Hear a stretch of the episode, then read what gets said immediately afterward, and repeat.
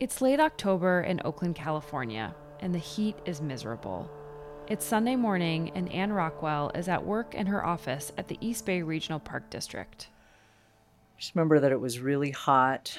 There was kind of a heavy feeling in the air. It was it was um, it was just kind of a, a feeling of foreboding, I think, in a lot of ways. The year is nineteen ninety-one. Anne and her husband, Stephen Gehrett, are both Park District employees, and Stephen was enjoying his day off with a round of golf in Alameda.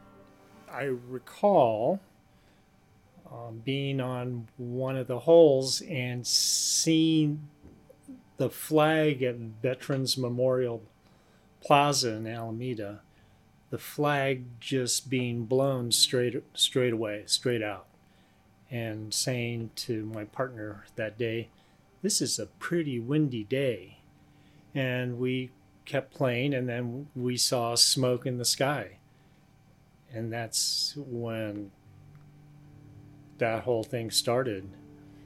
The night before, a small brush fire had ignited in the Berkeley Hills. Neither Anne nor Stephen had thought anything of it. They were both firefighters for the East Bay Regional Park District, and fires like this were common and easily put down.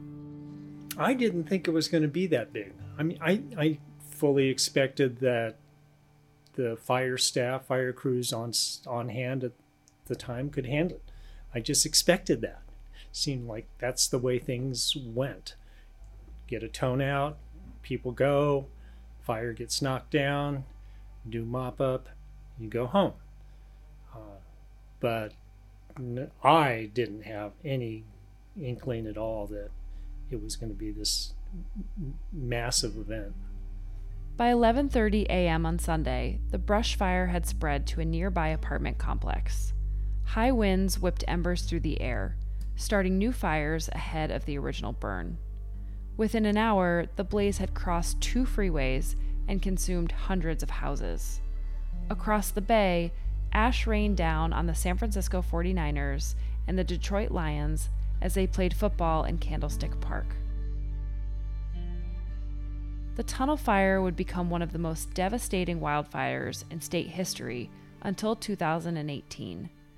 It would destroy almost three thousand homes, leaving twenty-five dead and hundreds injured. Anne and Stephen didn't know it yet, but they, along with the rest of the Park District Fire Department, would find themselves at the center of it all. I'm Shanna Farrell, and you're listening to the Berkeley Remix, a podcast from the Oral History Center at the University of California, Berkeley. This season, we're heading to the East Bay Regional Park District for a three-part mini-series. All of the episodes are set in the East Bay parks and are about people who've made a difference. Some are stories that you're already familiar with, but haven't heard quite like this. Others are stories you might not know, but should. We're calling this series Hidden Heroes. We'll be featuring interviews from our East Bay Regional Park District Parkland Oral History Project, which is archived in our home at the Bancroft Library. In this episode, we explore the role of the district in fighting the historic nineteen ninety-one Oakland Hills Fire. To understand just how this fire became so deadly, we have to go back to nineteen seventy-two, to another week of unusual fall weather. We had a, a cold spell. I went to attend the big game in the tail end of November. That's the big football game between Cal and Stanford, longtime rivals. In short sleeve shirt, right?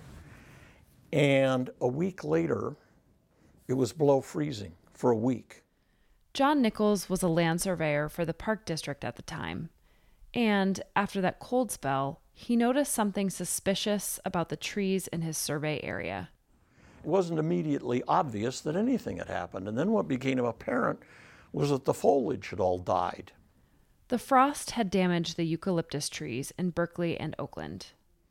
But they were damaged at various different levels, and it began to be apparent that these injury places, these damaged places, were an entry point for decay. Then that's when the problems began. John says the trees look fine on the surface, but inside many were dead and rotting, and this posed a serious hazard.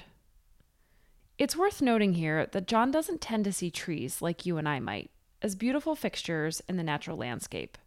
Instead, he sees them as death traps.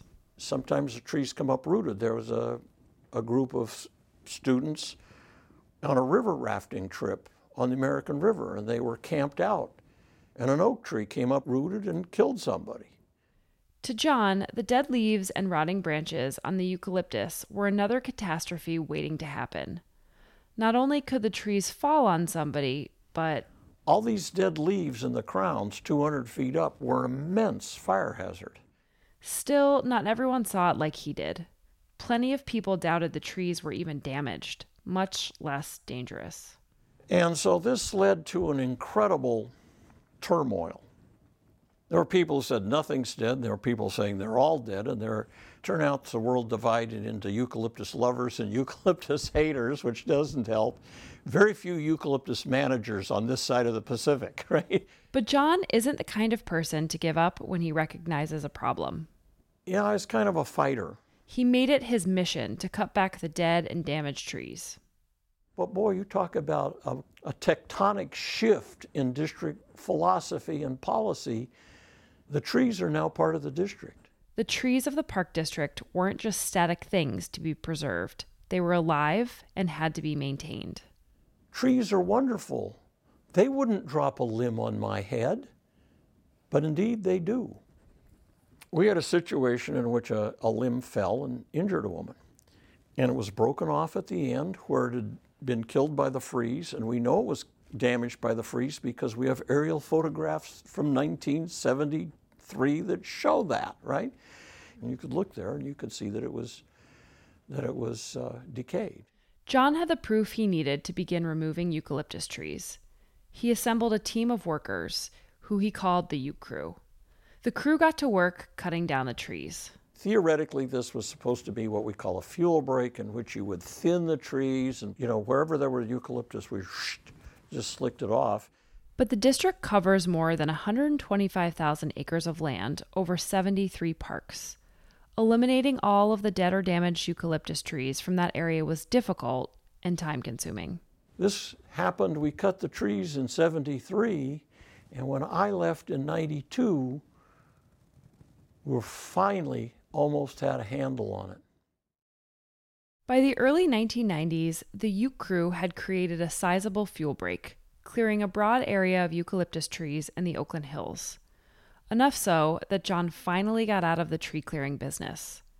And responsibility for the dying foliage shifted to the park district's young and growing fire department. Here's Paul Miller, a ranger who doubled as a firefighter for the district. Well, it was a little rudimentary. It was kind of by the seat of your pants, but uh, we used to do uh, live fire in those days, um, where we'd go out and we'd burn off, you know, some vegetation so that if a fire started, it would... Um, it wouldn't progress into the neighborhoods. The way Paul describes it, things were informal in the early days of the fire department. It could be as much or as little as you wanted. I mean, if you didn't call in when there was a response, then, you know, it didn't cost you any time at all. Firefighters were volunteer and often recruited from other places around the district. Michael Avalos was another member at the time. There were, of course, a lot of rangers that were firefighters. But there were carpenters, plumbers, mechanics, clericals, a lot of different job classifications. Because the park district firefighters had a lot of other commitments, participation could be erratic. Stephen Gehrett says people wouldn't always show up. Requirements were to uh, respond to a fire if you were called. Um, most times I responded, many times I didn't. But for the most part, this worked. Park district employees chipped in where they could and stayed home when they couldn't. I don't think I reported to a single fire till nineteen ninety-one. I went to the Oakland fire, and even then, I waited for a lot of tone-outs to happen before I finally went. That's Anne Rockwell again. She says on the day of the Tunnel Fire, early calls to Oakland sounded like any routine burn. A small brush fire had started on Saturday afternoon. We were part of the initial attack at the top of Marlborough Terrace. Michael was one of the first firefighters to respond. We helped Oakland put it out. We had left hose line um, there on Saturday, and on Sunday there was a call to um, go and pick up the hose that we had left, and it had been a long season up to that point, um, and my niece was a week old and I hadn't seen her yet, so I said, you know, I've put in enough time this year, I'm going to going to meet my niece. Michael was about to head home when the chief came back with some news. Winds had picked up and the fire had reignited. Our chief came back and said they need us back out on the line, and I'm going to let you guys make the decision. You know, I know you've been working hard for two days. It's up to you if you don't want to go back. And we, of course, said, no, we're going. So we went back out on the line for another two days. Um, and it was, it was um, some very interesting firefighting. I bet was in some very um, career situations. By Sunday afternoon, the true scope of the tunnel fire was becoming clear. Ashes were falling on Candlestick Park. Anne and Stephen had left their kids with Anne's mom and were heading separately into the blaze. By the time I got there, things were pretty much crazy. Somebody, some Oakland fire guy said, follow this motorcycle cop through the tunnel. And I was in my little Volkswagen Bug. And so I fo- started following this motorcycle cop, and he disappeared in the smoke and the haze of the tunnel. Before I got to the tunnel, he disappeared in the smoke. And I thought, I have no clue what's on the other side of this. I can't go this way. So I turned around and went, came back down to Claremont. There were so many people freaked out. I just remember residents standing there, you know, what what can I do? Can I go with you to help? I want, you know, my house is up there, kind of thing. Yeah. yeah so, so I got up there, and my assignment was to drive the water tanker. And I did that for the next couple of days. Stephen discovered that getting water to the fire was harder than he'd expected. The hydrants in Oakland didn't fit the hoses available, making his tanker one of the few sources of water on the hill. Meanwhile, Anne was battling another element, the raging wind. Uh, I was assigned to work with Jack Kenny, and we called it the Jack Attack. We were defending the K P F A radio towers. But as I was driving, I remember seeing the wind blowing these embers across the freeway, across Highway thirteen, and I saw a, a pine tree just explode. And I thought, wow, what am I doing? The wind was whipping flames into the air faster than seventy miles per hour. The only thing keeping the fire from spreading was the highway itself, and not for long. Embers met the dry, dead branches of the eucalyptus below. I had never seen them burn before. I didn't know that they were so oily that they would catch fire and spread fire quickly. Uh, it wasn't until the tunnel fire that it really dawned on me that they were uh, a hazard out there just waiting to ignite.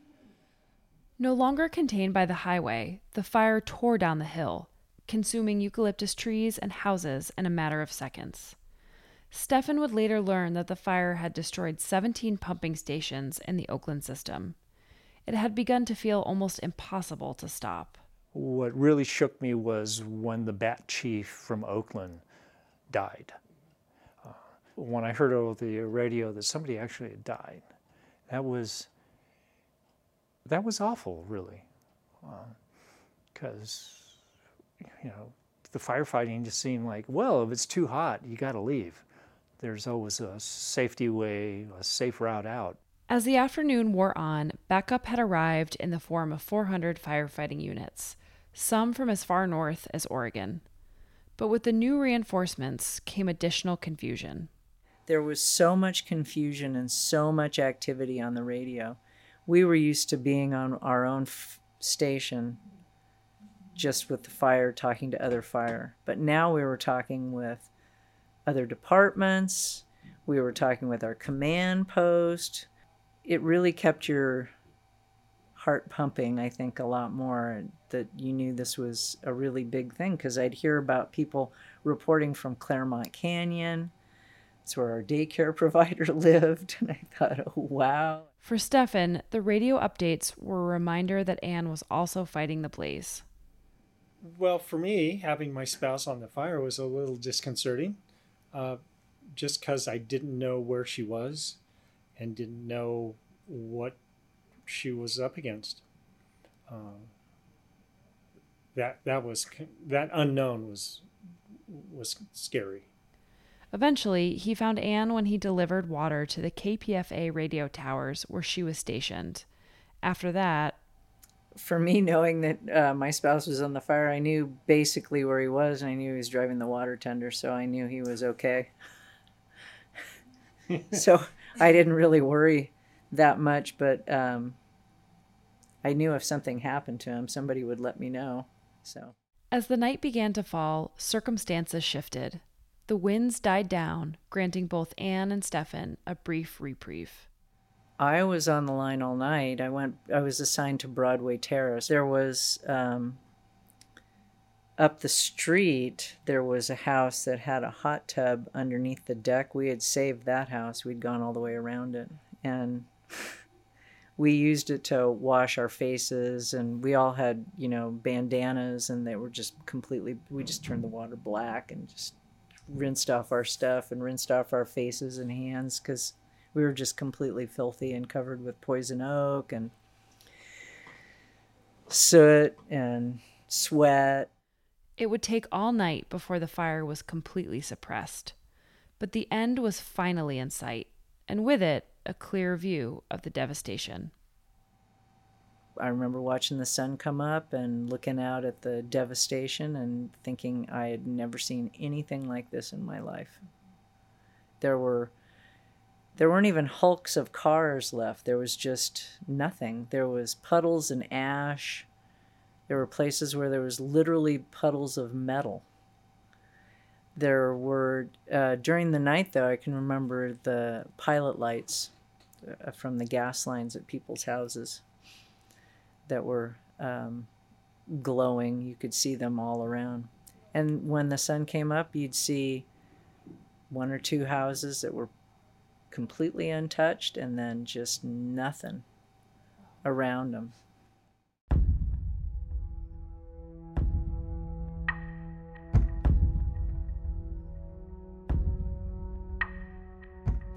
I think uh, in the morning we went back to the steam train parking lot. Had been set up as an uh, resting station, and there were people, volunteers had come up from I guess from Orinda or Berkeley or I don't know where. People came with and had all kinds of food set up in that parking lot, and there were cots.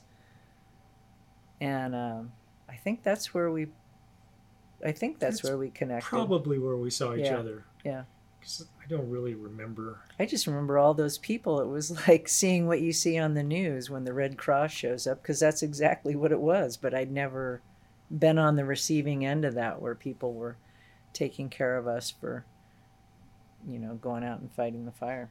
At the resting station, Anne and Stephen began to reconnect with their fellow Park District firefighters. Michael Avalos was there too, and remembers the atmosphere as firefighters from all over the city emerged from the night. It was a big unifying thing, um, you know, people, it was a um, life-changing thing. Um, It was what um, a lot of people would call a career fire, um, and you know, hopefully, you know, you don't go through something like that more than once in a career. We were used to fighting the fires in the woodlands, so we didn't really see people's homes. We saw an occasional structure burn, but we didn't see people lose their homes, and we didn't see. We didn't hear about people dying because of a fire or getting trapped and all the panic that, that was going on. People were exhausted, and we were all awestruck by what we'd been through, and I, I think it was just settling in of what a phenomenal moment this was. But Anne also recognized where things could have been improved, starting with her early response to the fire. I think what I would have done differently had I known is I would have gone a lot earlier. And in fact, after, that was another thing that changed for me, is I did start going to more fires after that. In the weeks and months after the tunnel fire, many involved would reflect on their roles fighting the blaze. These reflections extended beyond personal commitments and formed the basis of fire defense strategy in the Bay Area. People remembered the delayed responses, the mismatched fire hydrants, the radio confusion, and of course, they remembered the eucalyptus. In my opinion, one of the things that can be learned is managing the eucalyptus forest around us, managing for trees, not just eucalyptus, with all the years of drought and all the dead pines, that people need to take that seriously. You know, you have narrow roads, you need to have, um, you need to take care of the the brush that's around your home. Just seeing all over different parts of the state where these fires are so devastating. Um, you know, all this came after drought, series of drought years and big wind years. And so this, the time is now for people to really prepare for their escape routes and And like I say, to prepare for uh, a different looking environment. You know, I think homeowner, homeowners are are have awakened to to look at their houses and and get rid of that shake roof, uh, sweep all those pine dead pine needles off their property. That that there's this learning curve, and people have embraced that and know that. Fire is, is the possibility of fire is only getting greater every day. It's not getting less. But I think people have learned a, a lesson on, on a lot of different aspects of how to approach living in a fire-prone area. This fire-prone environment with high winds and hot temperatures has become the new normal in California. And career fires, those once-in-a-lifetime events, are now almost yearly occurrences. But the tunnel fire and its aftermath was an example of how we can work together to manage these changes. I felt a lot of pride in the way that people had handled themselves and how they had gotten out of situations. I mean, I was proud to be part of the team, I think, to be part of that whole department. And that's why I still think it was, uh, it's, though we joke about it to say we were on the Jack attack, I felt like I was really on a team and that we um, pulled together and and took on a task that uh, saved all of the East Bay.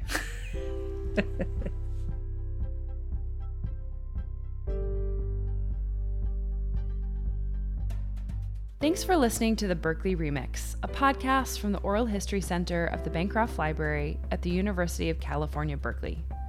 Founded in nineteen fifty-four, the center records and preserves the history of California, the nation, and our interconnected world. This episode was produced by Francesca Fenzi and me, Shanna Farrell. It features interviews with Anne Rockwell, Stephen Gehrett, John Nichols, Michael Avalos, and Paul Miller, who are a part of the East Bay Regional Park District Parkland Oral History Project. A special thanks to the district and Beverly Ortiz. To learn more about these interviews, visit our website listed in the show notes. I'm your host, Shanna Farrell. Thanks for listening to the Berkeley Remix, and please join us next time.